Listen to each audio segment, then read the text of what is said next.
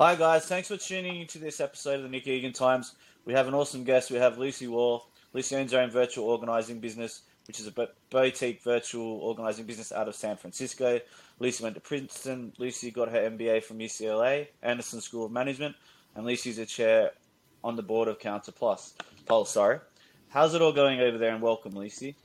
Uh, thank you. Thanks for having me. Uh, it's going pretty good over here. It's a sunny day in San Francisco, so no complaints.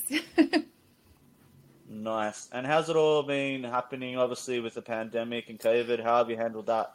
Yeah, uh, been pretty crazy. So uh, I'm a professional organizer, and I used to do all my work inside of people's homes. And once the pandemic happened, that was pretty much a no go. And I sort of figured um, what I do is great, but it's not essential. So I was not an essential worker.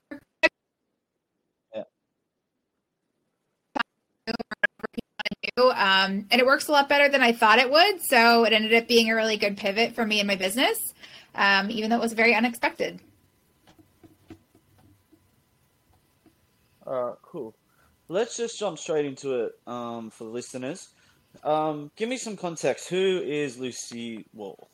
Yeah, so um, I identify most by what I do right now because that's what I'm really passionate about at the moment. So I always say I'm a professional organizer. Um, I'm also a avid skier. I'm a volunteer ski patroller here, uh, and I love to volunteer in other ways too. Um, the chair of the board of Counterpulse that you mentioned, that's a nonprofit here in San Francisco. So I always have a bunch of stuff going on. Um, in normal times, like to get out and hike, get out and travel, get out and do stuff. So yeah. that's amazing.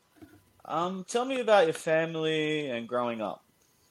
Yeah, I grew up in Southern California, born and raised California girl. Um, in a relatively small city, sort of classic suburban American. I have a sister. Yeah. My parents are still together. You know, it's very picket fence situation. And have you done um, much traveling within the United States or internationally at all?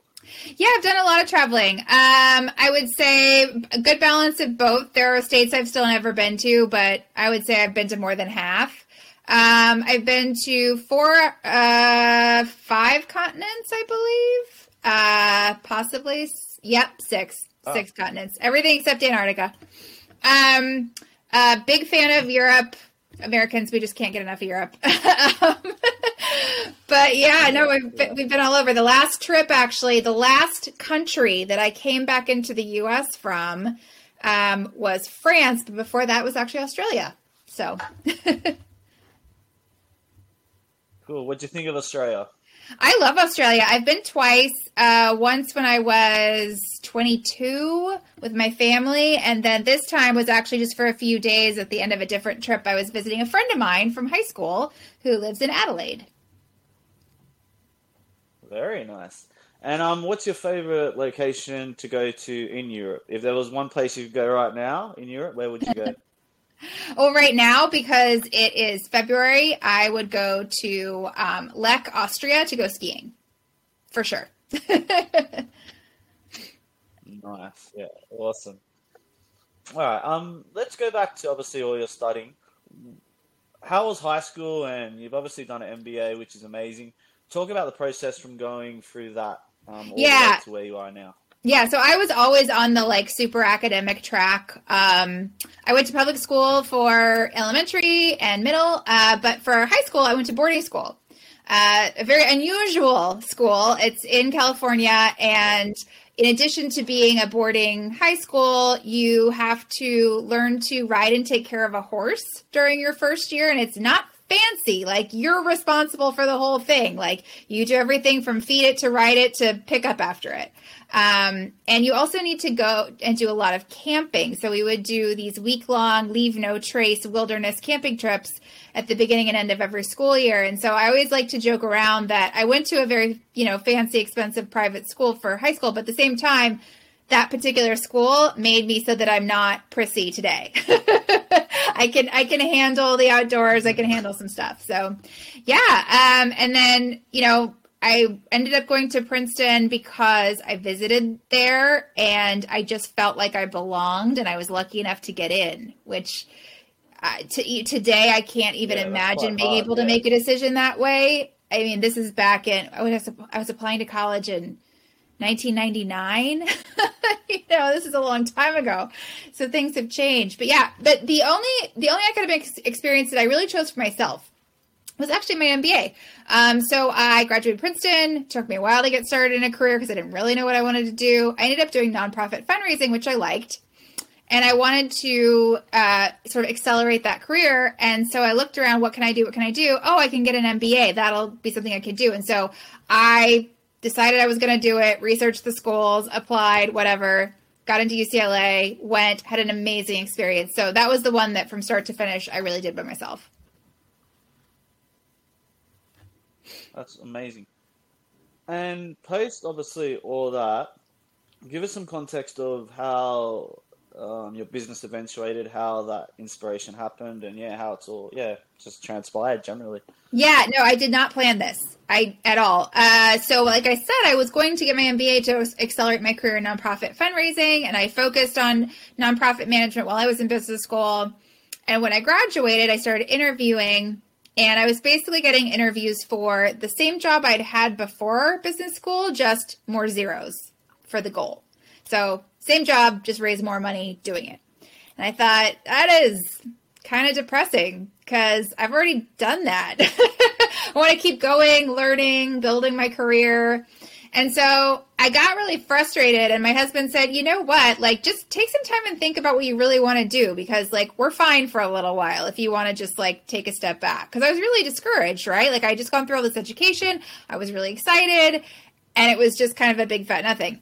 Um and so the other thing about that business school experience was uh, UCLA is a very entrepreneurial place. There are people starting businesses left and right. I'm sure there are at least 50 businesses that got started back then that are now, you know, that person's now in their third or their fourth business. So it's very much in the water. And so I was thinking, well, I could start something. I mean, if my classmates can, why can't I? Um, and talk to friends and family. What can I do that I don't have to go to more school for? uh, and everybody kept saying to me, You're so organized. Is that a business? And I did some research, and sure enough, it is a business. so that's why I started it. Cool. And how's business been? Has it been great? Like, Uh, it has been a extremely rewarding journey. I would not say it's been like overnight success because that's not really a thing, right? Like you, when you start something, you realize like every overnight success took somebody 10 years, right? So I have technically been in business since 2014. I would say I've been really doing it since about 2017 because I was pretty tentative at first. This is something I always tell people when they're starting business. I'm like, if you're tentative, it won't go well. You have to be all in.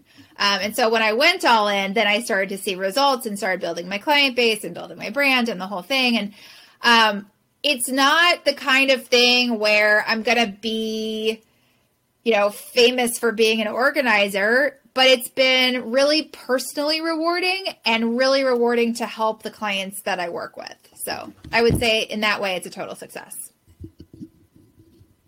yeah, that's inspirational and well done on that. Um, what are your passions and hobbies outside of obviously your busy lifestyle that you've obviously got your hand in everything? What do you like to do in your Yeah. downtime? Uh, downtime. Um, I would say there's definitely some watching of shows for sure. um, we have a dog. I walk my dog every day. You know, I work out every day. Um, staying healthy is pretty important to me. So, I mean, I'm not. I wouldn't say I'm like a particular fanatic, but I just like to move every day. Um, so yeah, just kind of a normal life, and then when I can, go skiing, go hiking, go travel. Terrific. And what inspires you daily? What inspires Lucy daily? Um, I think the possibility of the future. I am sort of an eternal optimist. I tend to see the bright side of things. And so even when I'm feeling like I've been trying to build something in my business or I've been trying to write something or do something and it's not working, I'm still inspired by the fact that maybe it could work or maybe I'll think of something different that'll do something even more interesting because even with this, you know, small business, it's taken me places that I didn't think that it would. And so I'm inspired by the possibility of what could happen next. Awesome. If you were 18 again and you could do things differently, uh, what would you change? Um, tough to know. I really enjoy that I went into college with no idea of what I wanted to do because I had an absolute blast just trying all kinds of different things. Um, I think the one thing that I tend to do is I tend to be a slow mover. Once I, I, I kind of sit back and I look and I wait and I research, and then when I jump in, I'm all in. But that period of time while I'm doing the waiting, I kind of wish I could compress a little bit. yeah, cool. That's great insights. Um, in your opinion, obviously with the changes happening over there in the United States, uh, where do you see the United States position going into the future and moving forward? Mm, I, I feel like it's more uncertain than ever. Uh, and I think to assume that we get to be some sort of self appointed global leader going forward is pretty naive. Um, it's been a tough couple of years watching everything happen. And I feel like at this point, there's at least some adults in the room uh, in positions of leadership. Uh, so hopefully we can get to a place where things happen that make sense. and uh, but I don't know. I this is one time where I don't have a feeling of I kind of know what's going to happen. In 2016, I kind of knew it was going to happen. Now I don't know. I don't know what's going to happen. We have a pretty divided country. Yeah, sure. Um, and what are the plans for 2021 for Lucy? What have you got upcoming? What are you doing? What are you working on? Yeah, I'm actually working on building an app. Um, I through my pivot uh, from personal in-home organizing to virtual organizing, I've sort of realized I have a really good idea of what I what service I deliver, and I think I can sort of take myself out of the equation in order to make it more accessible and affordable to more people. Because the fact is that professional organizing is expensive because you're paying a human being. So it's really only an upper middle class, upper class kind of thing, at least here in the US. And so but the people who really need help just getting home under control so they can live their life aren't necessarily wealthy. And so I'd like to be able to build something that can be a few dollars a project instead of hundreds or thousands of dollars a project. That's awesome and well done on that as well. Uh, Lucy, thank you sincerely for joining my podcast. I do appreciate it. I wish you all the success uh, with your business and the application you're working on. Um, and yeah, thank you. Thank you so much for having me.